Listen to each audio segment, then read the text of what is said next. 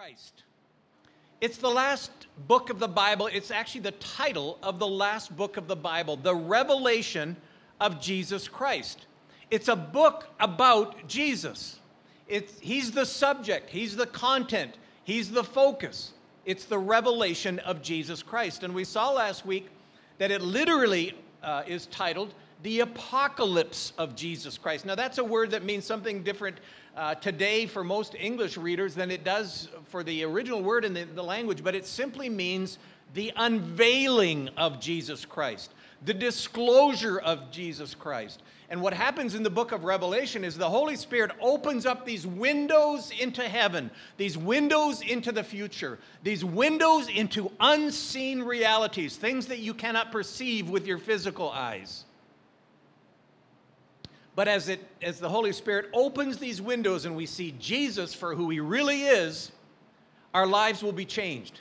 We'll be inspired to worship him, not the beast and the seductive powers of the world. We'll be inspired to worship him with all of our hearts, with all of our passion. We'll be inspired and to receive everything we need for the circumstances we face in life whether we need encouragement, whether we need strength, whether we need comfort, whether we need purity, whatever the need is, will happen when we, when we have eyes to see the Jesus of heaven. And so this morning, what we're going to do, we saw that uh, we could call this book Windows 96 because uh, in 96 AD, the Holy Spirit inspired the Apostle John and the Holy Spirit revealed these windows into unseen realities. And this morning we're going to look at the very first window. And we're going to see who Jesus truly is. And we're going to allow Him to change our lives when we have eyes to see and ears to hear His word to us. So, the screen, you can open up your Bible or else you can follow along on screen as we read this first passage, this first window that's open. Before the window is opened, John is going to identify himself and he's going to speak to his uh, audience, his readers, and he's going to speak to us as well. But in uh, Revelation chapter 1, verses 4 to 20, the Holy Spirit speaks this word, these words John, he's the author. Now stop and think about that for a moment. The beloved disciple of Jesus. He spent three years walking, talking, being with Jesus around the clock.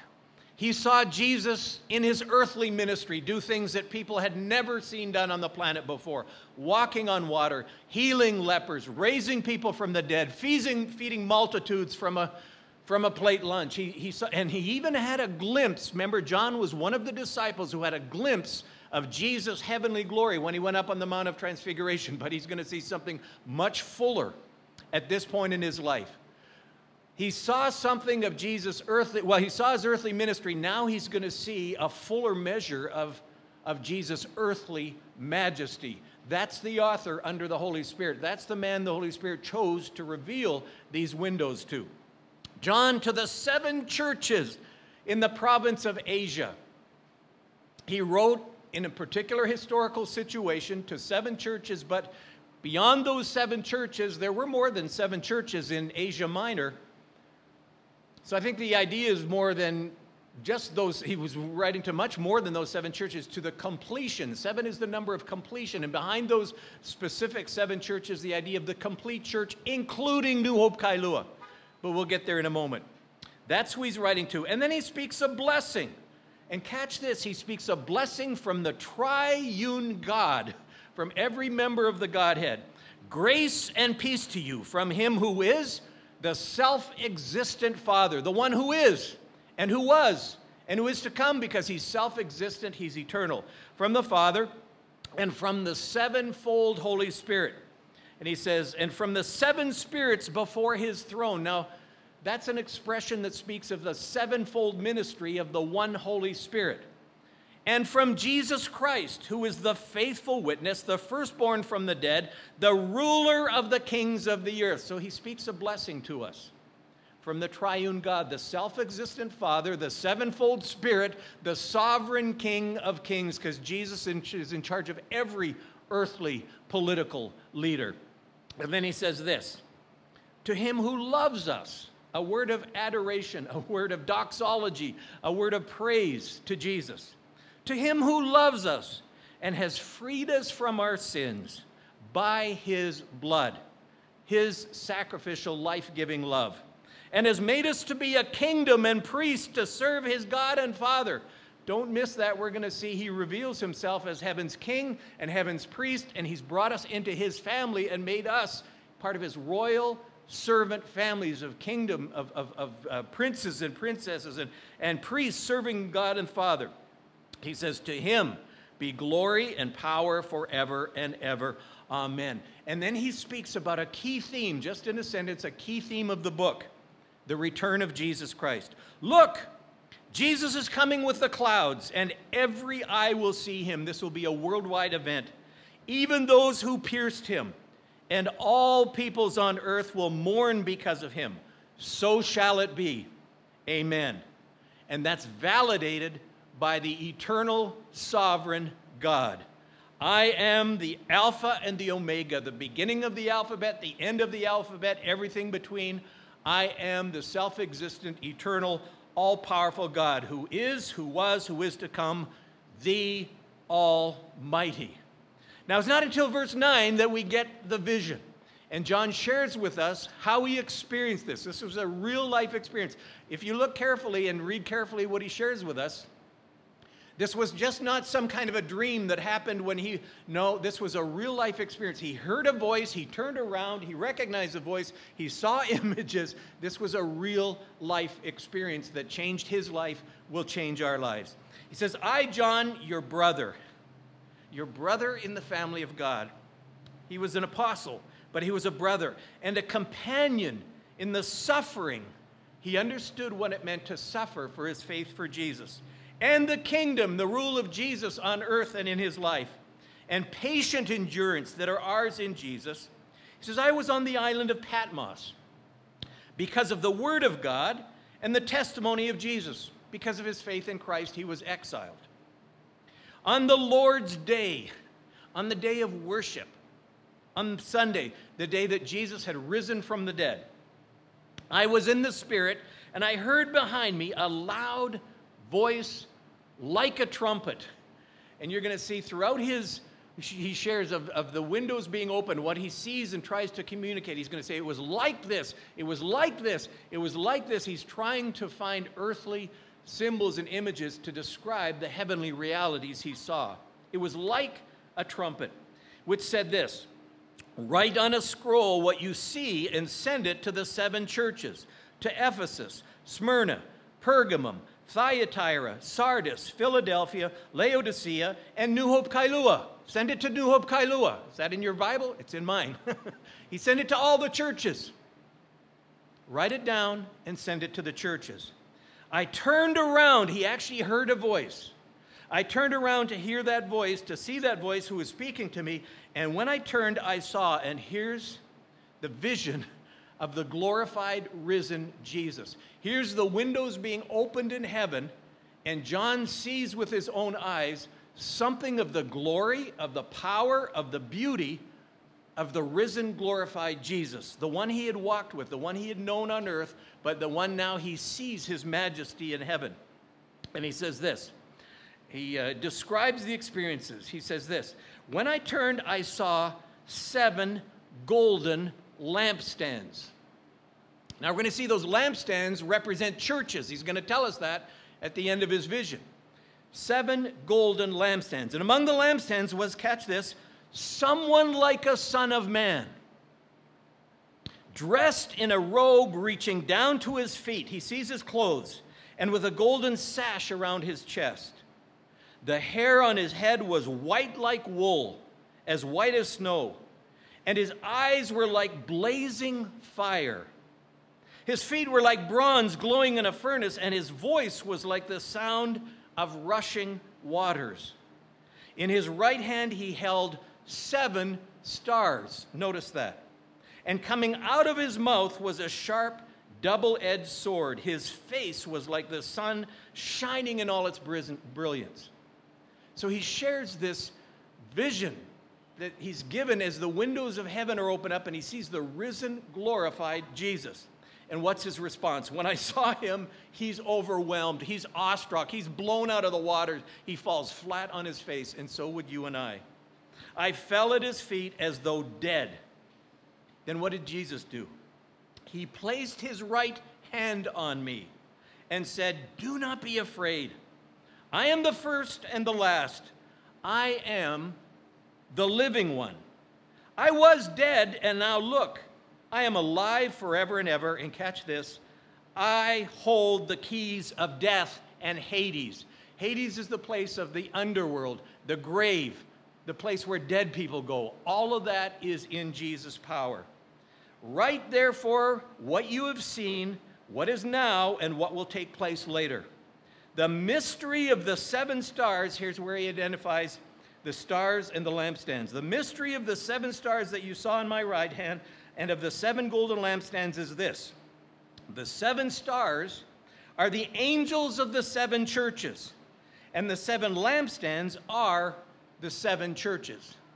Now, let me just pause for a moment and say, okay, we get it. The lampstands represent the churches, but the uh, stars represent the um, angels of the seven churches. Now, the word actually means messenger, and it can be interpreted as a human messenger.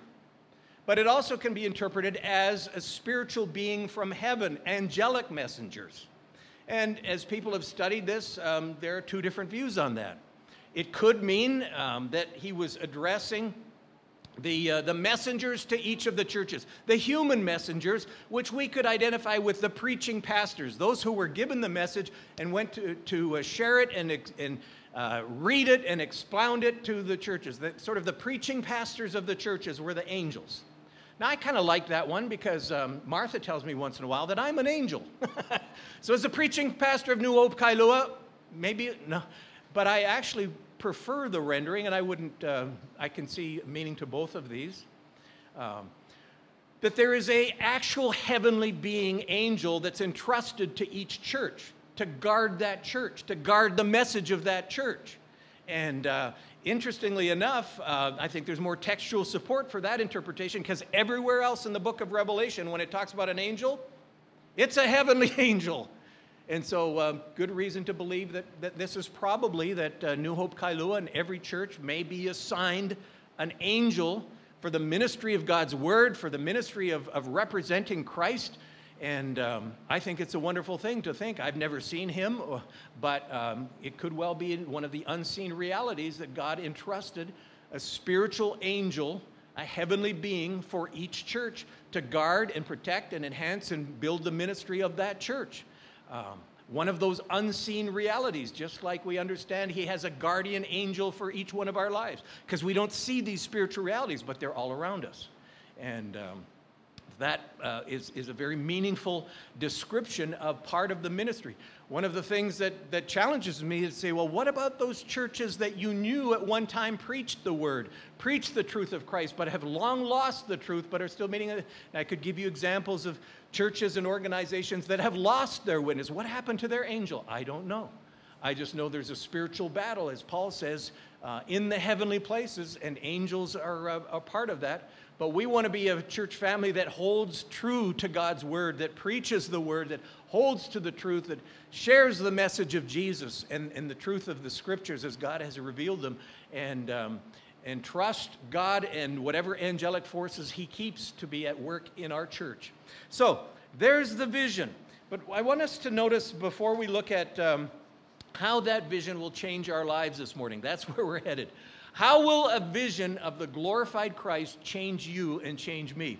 We're going to look at two significant ways in which we'll do that. But first of all, I want us to recognize what's going on in this passage. And yes, we see to understand the book of Revelation accurately and read it rightly, we need to start and realize it was written to a particular historical situation. Now, it's the Word of God to us, but we won't understand it rightly unless we understand it who wrote it initially and what was going on in that historical circumstance and what are the meanings of these terms before the Holy Spirit applies those things to our lives. We recognize that this book was written, inspired by the Apostle Paul, uh, by the Apostle John, when he was in his mid 80s at 96 AD. And um, it was written to these churches in what is today modern day Turkey. And I just want to put up a slide so that you will have a visual of what was going on at that time in history. So I hope you can see that, but you see on the island of Patmos, it's fairly small, but out 40 miles from the, the uh, mainland of what was then Asia Minor, the Roman province of Anatolia in the day, but what is modern day Turkey, you have seven historical churches. Now, there were more churches than that in, in um, Asia Minor. There was the church of Colossae. We got a letter in the scriptures to the Colossians. They're not one of the historical, so there were more churches there, and I think that's reason for us to realize this is written to the completion of churches. And seven churches, historical churches, are mentioned, but it goes way beyond that to the number of completion, the complete church of Jesus Christ, including New Hope Kailua. The second slide has um, the same thing. It would show you the seven churches of Revelation. John's 40 miles out at sea, exiled on the island of Patmos, and we'll see why. But here um, we have a coin. And that coin represents what was going on when the Apostle Paul was inspired to write the book of Revelation. On the coin, you'll see it's actually uh, an infant. But that infant is Domitian's son. Domitian was the Roman emperor at the time that John was writing. He was the Roman emperor that was persecuting the Christians. He was the Roman emperor who exiled John to the island of Patmos, who was persecuting Christians. And um, he has his son on this coin, and if you uh, could read the inscription on the coin, it says this The divine Caesar, son of Emperor Domitian. That's what it says on the coin. It's a picture of his son, and he's seated on the globe, which is a picture of him ruling over the earth, ruling over the globe. But not only is he ruling over the globe, you can see seven stars that he's holding out in his hands. So your lunch money if you lived in that day, pictured Domitian. This is his son, but if his son is the son of the divine Caesar, then Domitian himself is God. That's what the Roman emperor cult said. The Roman uh, emperor is God, and you must worship him. And we'll see in a minute that that's why John was in persecution, because he wouldn't worship Domitian as God. And so we've got this coin that even your lunch money would, would declare that Domitian is God. And um, the seven stars, the background to that in the culture was the, the Greeks had actually discovered the seven planets. And uh, the Romans had picked that up. The Greeks thought the seven planets exercised cosmic powers over the world. And so people would read them like people today. Some people read the horoscopes to try and get a word from uh, the authorities of the universe of what's going on. That was the Greek idea. The Romans took it. And then on this coin, he's saying, No, it's my son. It's the Caesar who rules the heavens, who rules the seven stars. So it's a picture of Domitian's son who was the self identified God, we'll see in a moment, ruling over the earth, ruling over the cosmic powers, right on the coins that they had. Now, that was the context in which uh, the Holy Spirit inspired this book. The next picture shows modern day temple in Ephesus. If you go to Ephesus, the modern day town today, one of the churches addressed, there's the remains of a temple to, to uh, Domitian, where you would actually go and worship the emperor. Now, that's all that's left today, and it's kind of a picture that earthly empires only end up with broken down blocks. So, but just to show that it was a historical site, they know from archaeology what the temple likely looked at. The next slide will give you an artist rendering based on the archaeological stuff of what the temple may have looked like based on the foundations, the columns, the things they have found. It, it might have looked something like this. It was an impressive building. The point is, if you were a Christian living in Ephesus in John's day, people would go up and they would worship the emperor at a majestic building like this. One more artist rendering, and then we'll move on because this sort of captures something that was going on in that world. Uh, there's another artist rendering. It was a magnificent building with the idea of people going up and worshiping the emperor who was self identified as God. Now, here's the interesting thing, and it's, it, it's sort of a, you think and I think sometimes our politicians today have big egos. Domitian uh, um, required people to worship him as God, and that's why John was persecuted. That's why Christians were persecuted. He referred to himself as Domini e Deus, Lord and God. That's how he referred to himself. Now, the interesting thing is in the Roman world, if you study Roman history, um, the emperors were considered gods, but not until they died. When they died, then the Senate's job was to say, let's deify, let's glorify that, uh, that um, uh, emperor as God. Domitian took it to another level. He's, before he couldn't wait till he was dead. He says, "While I'm alive, you need to recognize that I'm God." I mean, talk about a mega, megalomaniac. He thought he was God. He thought his son was God, and not only that, he sent out edicts that people must worship him as God. And so, what you would be required to do is to go one up to the magnificent temple, and if you were a Roman citizen, it wasn't that big a deal. You just take a pinch of incense, you throw it on the altar, and you declare, Kaiser Kyrios, Caesar is Lord. No problem for a Roman citizen. Why? Because they were polytheists. They had many gods. Just add another god to your midst. The emperor thinks he's God, no problem. You know, Zeus is a god, Jupiter's a god, uh, Diana's a god, Artemis is a god. We got all these gods. Why not? What's the problem with just adding one more? No problem. For John, it was a problem. He could not just take a pinch of incense, throw it on the altar, and say, Kairos, Kyrios, Caesar is Lord. For John, no, there's one Lord. There's one Lord, and his name is Jesus. And I'm not going to worship any other force or person or power other than Jesus. And so, for, for Christians and for John to take their faith seriously, they could not obey the edict of the emperor. And because of that and other reasons, they were persecuted. So, John, even though he's in his 80s, he's exiled 40 miles off, away from his loved ones, away from his family, away from his church, away from his ministry. And he's left to rot on an island where the Romans sent people into work camps to work the quarries for the Roman Empire. And in that situation, persecuted for his faith, the Holy Spirit says, John, I want to reveal who Jesus truly is. I want to show you what's going on in heaven. I want to show you what's about to happen in future events. And it will change your life just like it will change our lives. And so, yes, uh, John was persecuted. The churches, we're going to read in chapter 2 and 3 what was going on. John is exiled on Patmos. He's suffering for his faith in Jesus. The churches, they're going through all sorts of stuff as you read, and we're going to go through each uh, church because the Lord has a message for each of us in those churches. But the churches were experiencing persecution. The persecution was tampering up under Domitian's realm. Um, the church was experiencing heresy. There was false teachers infiltrating the church. And the church was experiencing immorality. Now, sexual immorality was rampant in first century culture, and it was often mixed with religion. And that was seeping into the church, we'll see. And yes, there was complacency there were people just sort of going through the motions and uh, maybe dropping off um, and, and not being involved and, and not meeting together and not worshiping. There was complacency in the church. You read about that all in the seven churches. And so, what happens in that historical context?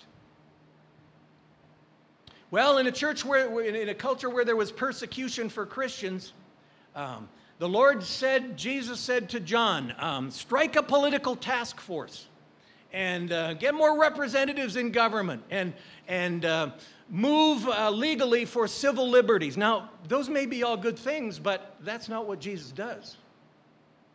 And in a church that was facing heresy, false teaching within the church, the Lord might have said to John, hey, get all the six churches and you can't be there, but have a Bible conference and get some apostolic prophets and teachers and preach the word and, and correct false doctrine. And, and that might have been a really good thing to do.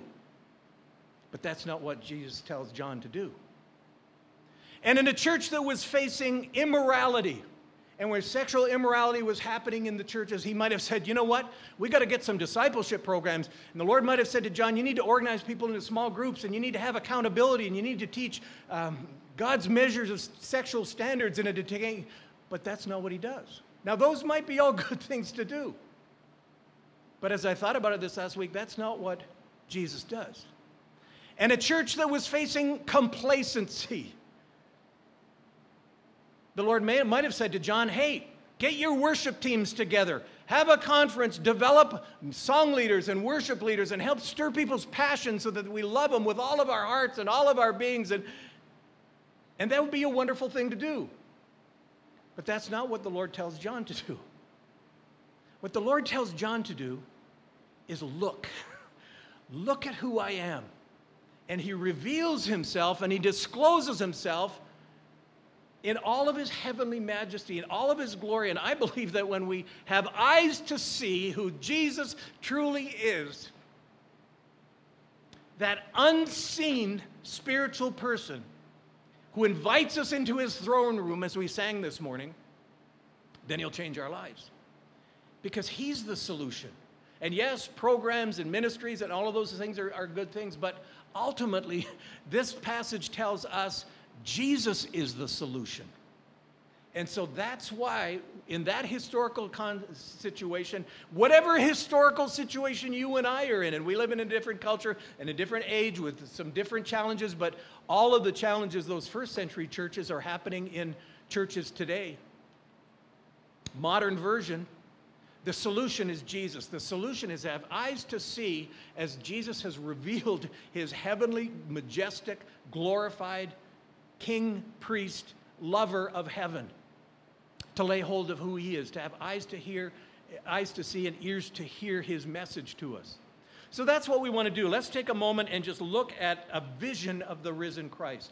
Let's examine how uh, Jesus sought to unveil himself to John and to us because he uses a series of powerful images and um, let me just speak about that for a moment because this is a very powerful way in which he communicates to us, but sometimes we totally miss it because we don't understand the symbols. Now, let me just share with you a symbol, and I'll ask the, uh, the first symbol to come up on a screen and ask you, what does this symbol mean? Well, some of us from social studies classroom, that's the symbol of communism. Now, it's just a symbol, but if I were to ask you what the hammer means and what the sickle means, probably most of us wouldn't know. We weren't raised communists. It's been a while since communism in Russia, at least, has been happening. I actually had to Google it this last week and, and discovered the hammer uh, represents the, um, the working class, and the sickle represents the peasants. And the working class and the peasants, the proletariat, came together in unity against the, uh, the elite against the powers, against the aristocracy that was there in Russia at the time. So, for, for people that, that may have lived in that culture, it's a very meaningful symbol. For most of us, we'd have to Google it to find out what the symbols mean. Here's one other one just to make the point. Uh, the second symbol is the, uh, the, uh, the national symbol of China. I have no idea what those symbols mean. What does the big star mean? What do the four stars mean? Why is the house there? What's, why is there, if you can see carefully, there's sheaves of wheat around the thing. There's all these symbols. They were chosen because they have meaning, but I don't know what they mean. I'm not going to take the time to explain them. You can Google them. The point is simply this symbols have meanings, and they have deep and powerful meanings. And the Holy Spirit has revealed who Jesus is in a series of powerful images. One last one, because this one you will identify with, and again, it points out the power of a symbol. This one I get. Okay, the stars and the stripes, the flag, that's the United States of America. Now, if you were raised in Papua New Guinea, you probably had no idea that stars and stripes stood for the.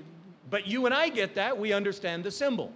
But it's far more than just a flag. We've got this is Iwo Jima, this is uh, Marines and Navy men, and, and they're hoisting a flag, and it represents a powerful strategic victory in this terrible war that went on in the Pacific. It's full of meaning. And, and many of us understand that. And it brings um, a sense of pride and, and, and uh, patriotism to us when we see that symbol. It's, it's a powerful symbol. But you've got to know what the, what the parts of the image are, or else you'll never understand the symbol. So that's the challenge when we come to the uh, symbols that uh, we see as John opens them in heaven, because some of them are symbols from the Old Testament. But if we haven't read and understood and, and grasped the Old Testament, we, we may not understand the meaning of those symbols as they reveal who Jesus is. Some of them we've seen are symbols that were happening in the culture the seven stars and some of them are self evident symbols. Um, and so let's look at them one by one. And the whole point of this is to try and grasp, to have eyes to see the heavenly majesty of the risen Jesus. So, the first thing that we see, and you can follow along in your notes, and I've kind of summarized for and given you some key scriptures so that we can enter into the majesty of who Jesus is. He sees, he, John sees one like a son of man. Well, that was a key term based on Daniel's vision. Centuries earlier, Daniel had had a vision of this heavenly, glorious, powerful king who was in the image of a man. He was a son of man. But he was a heavenly king in all of his glory and authority. Let me just read you, to you that passage. It's not there in your notes, but you can read it later. In my vision, this is Daniel, in Daniel chapter 7. At night I looked, and there before me was what? One like a son of man, coming with the clouds of heaven, all of the glory of the clouds of heaven behind him. He approached the Ancient of Days, the eternal God, and was led into his presence. And catch this he, the Son of Man, was given authority. He was given glory. He was given sovereign power. And all nations and all peoples of every language worshiped him. He's the Son of Man, but they worship him. His dominion, his rule, is an eternal dominion. It's an everlasting dominion that will not pass away. And his kingdom, his rule, is one that will never be destroyed. This is an eternal kingdom. So the first thing he sees is Daniel's vision of this heavenly, majestic, powerful king.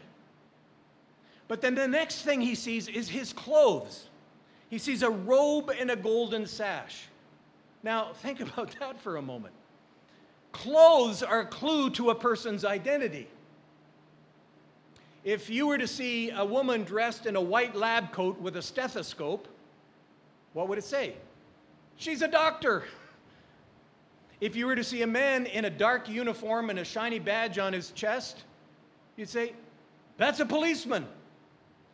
Because their clothes are a clue to identity. Now, you and I can read this, and it says, a robe and a golden sash. To John's readers, to people who understand the Old Testament, he's the high priest. This is the robe of the high priest. And the references there in, in Exodus 28 and verse 4. What's significant about that?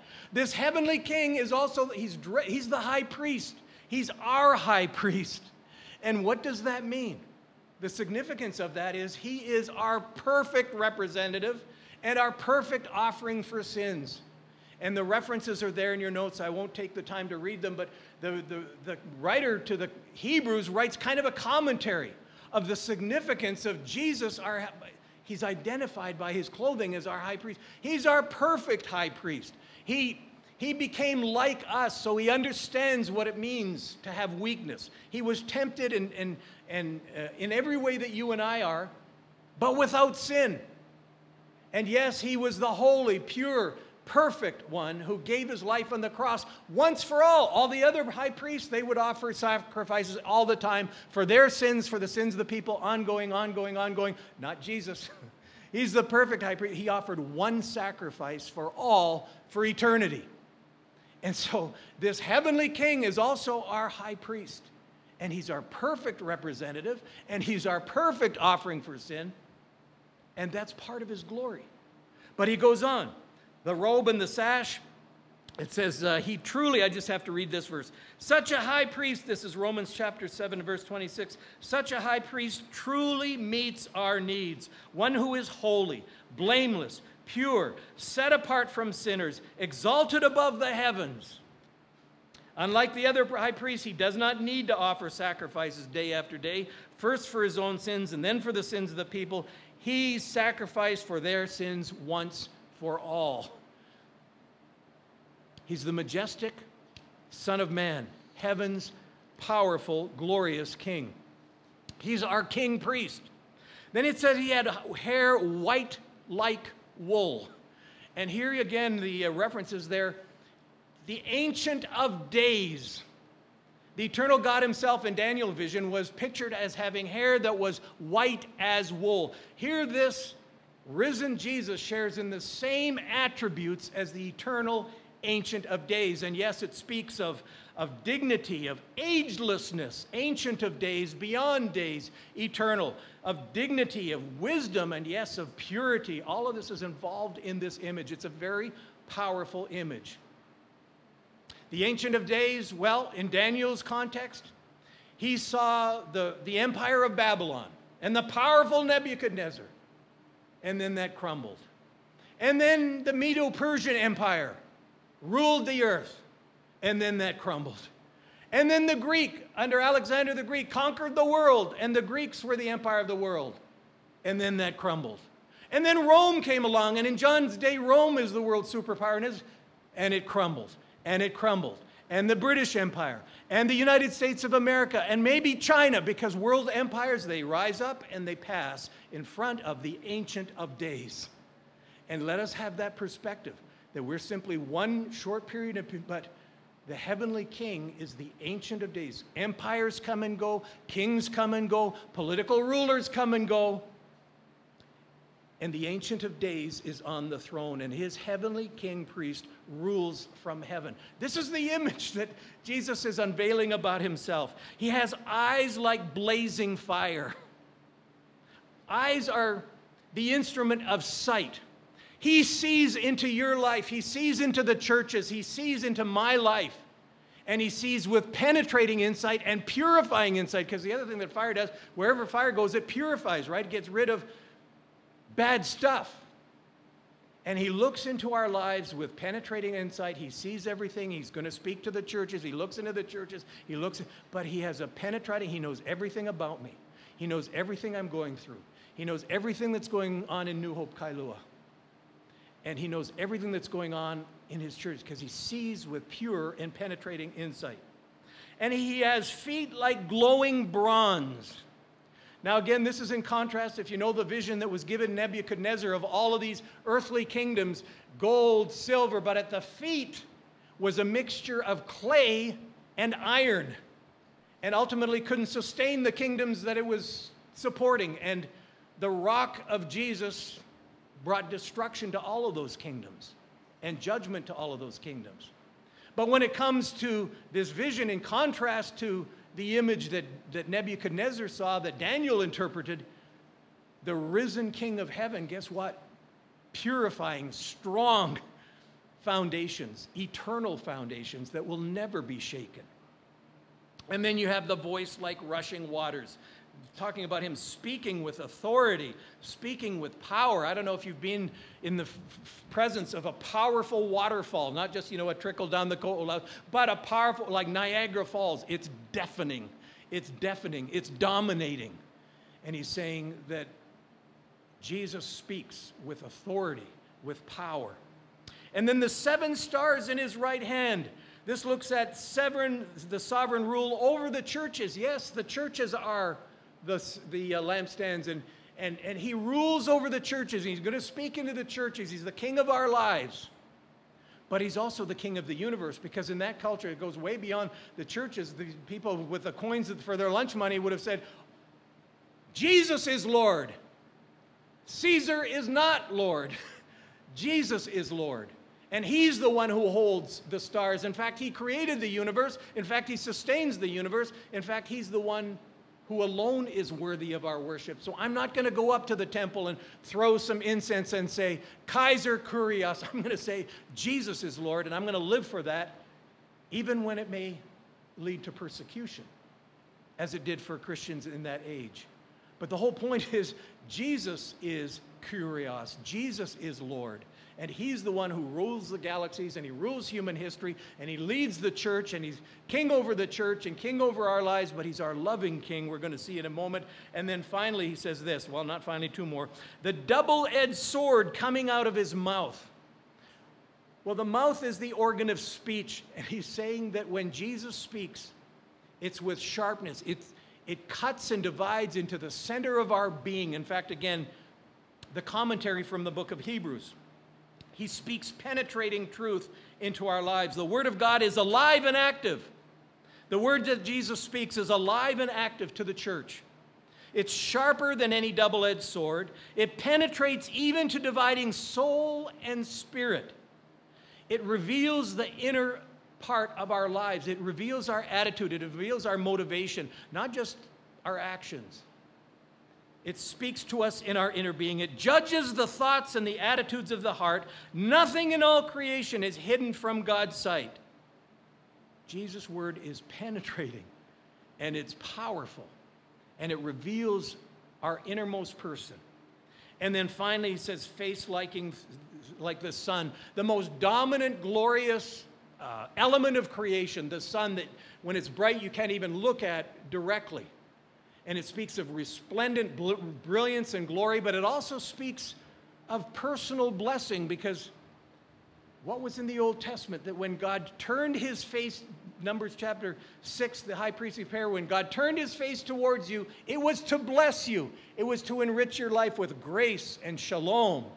And so that sense of brilliance, but personal blessing, turning and showing his attentiveness and his care and his blessing in your life, all of that's involved. These are powerful, rich images. It's no wonder that when John saw all of them, he was just overwhelmed and he was flat on his face. And that was his response. And yet, God graciously, Jesus graciously reaches down and touches him and gives him instruction. Write and tell other people about this. I want to conclude this morning with two things that I hope we won't miss. Don't miss this. Have eyes to see Jesus in his heavenly glory, in his true identity, that unseen spiritual reality that you and I can't see with our physical eyes, but if we have eyes to see spiritually, don't please don't miss this. He's the one alive and moving among his people. Did you notice that it says he was among the churches, one like a son of man, among the lampstands? He wasn't over the lampstands, looking down on the lampstands. He was among the lampstands. And if you read the next chapter, the verse, first verse, it says he's walking among his church. He lives and moves among New Hope Kailua. He lives and moves among his people. He is, as we sang this morning, here with us. And that's why he can say, I know what you're going through. And that's why he can say to the churches, I know your hard work. I know your good heart. I know the way you're being persecuted. I know everything that's going on in your life. I also know where you need to be corrected, where this junk has started to seep into your church and into your life. But out of my heart of love, I want to correct that. I want you to change direction. But he knows, he knows, he knows. He knows what we're going through with the pandemic. He knows what we're going through with the financial challenges of our culture. He knows what we're going through with the political turmoil of the land we live in. He knows the particular situation of your life, whatever your circumstances are. He knows, he knows, he knows because he walks among us. The risen, glorified Jesus is in this room, and he's in your family and he's in your life because he, he's among his people. Lay hold of that. And not only is he with us, he, he loves us. As he walks among us, he says in a multitude of different ways, I love you, I love you. I'm the glorified king priest who, who gave his life to set you free from your sins. I set you free from, my sin, from your sins by my blood and I adopted you into my royal eternal family. You're, I'm the king priest, but you are my sons and daughters. You're part of this eternal kingdom that, is, that will rule with me over the new creation, that will serve the Father. I've given you gifts out of my heart of love for you. And yes, I know the personal circumstances of your life, and I can help you. I care about you. I can be your strength. I can be your solution. I can be your answer. In all of these ways, I love you, I love you, I love you. Have eyes to see the risen Jesus in all of his glory, but walking in your life and walking in our church because that's who he is. That's the unseen. None of us saw him when we drove up this morning, but he is here. And John peels back the windows of heaven and says, If you have eyes to see Jesus walking among you and how much he loves you, and who He is and who He is to you, it will change your life. And it is continually changing our lives.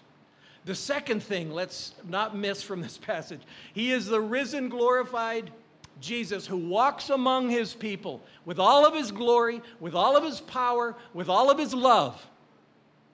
but he's also, don't miss this, the one who holds the keys. He's the one who holds the keys. Did you see what he said to John? Did you hear what he said to John?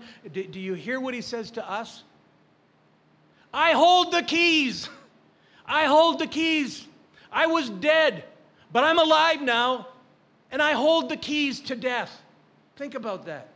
When Jesus died on the cross, he submitted himself to all of the horrific powers of death. He allowed death to hold him captive. He died a bloody death on the cross, and they buried him in a tomb, but he allowed himself to be imprisoned, to be held captive by the power of death.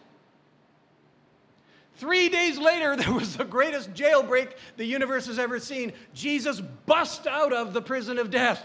He rose from the dead, he kicked down the doors, and guess what? He took the keys. he took the keys to the prison of death. He holds the power over death and the grave.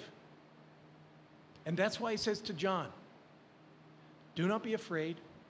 Domitian may round you up, he may exile you, he may put some of your people to death. I hold the keys. The worst that can happen to you, you can die, but I hold the keys to life and eternal life. Thank you. Can we have an amen?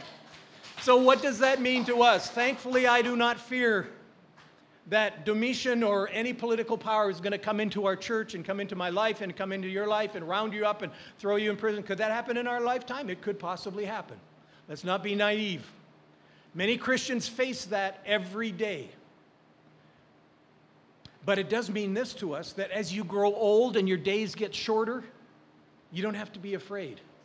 Jesus holds the keys. That if you get a really bad doctor's report, and like a friend of mine just got recently, his wife, three months to live because of the cancer report. He doesn't, she doesn't have to fear. Why? Jesus holds the keys. You might have a heart attack. We might be prone to some terrible car accident. But Jesus holds the keys. And yes, for loved ones who have gone ahead of us, Jesus holds the keys. He has the power to release people from the prison of death because he holds the keys to death. And that's why we need to see him for who he is, the one who walks among us, who knows us, who loves us, the one who holds the keys of death. And so, whatever can happen in this life is nothing because he can, has all life giving power. And he's ruling from heaven today as he walks amidst the midst of his people. Let's stand and praise him. Father, we stand this morning with grateful hearts. And our prayer is indeed that we would have eyes to see Jesus in his heavenly glory. Thank you, Jesus, that although we cannot see you with our eyes, that we are indeed in your throne room and you are in our church. And you walk among your people with power, with glory, with unimaginable love. We look to you this day, Jesus, and we pray that you would continue to speak into our lives and bring that affirmation, bring that correction, bring that purification, bring all that we need because of your heart of love towards us. Thank you that you want the best for us and that when you speak, when you see into our lives and when you speak with penetrating power, it's always to build, to purify, to strengthen, to make whole, to make healthy, because you have a heart of love for your children. And we pray, Lord, that you would encourage our hearts when we recognize that whatever may happen to us in this life, that you hold the keys and that we belong to you. What a joy, what a delight to be your children. So, Lord Jesus, we want to say again, you're worthy of our worship. You're worthy of our adoration. You're worthy of our everything. We pray these things in your name and for your purposes. Amen.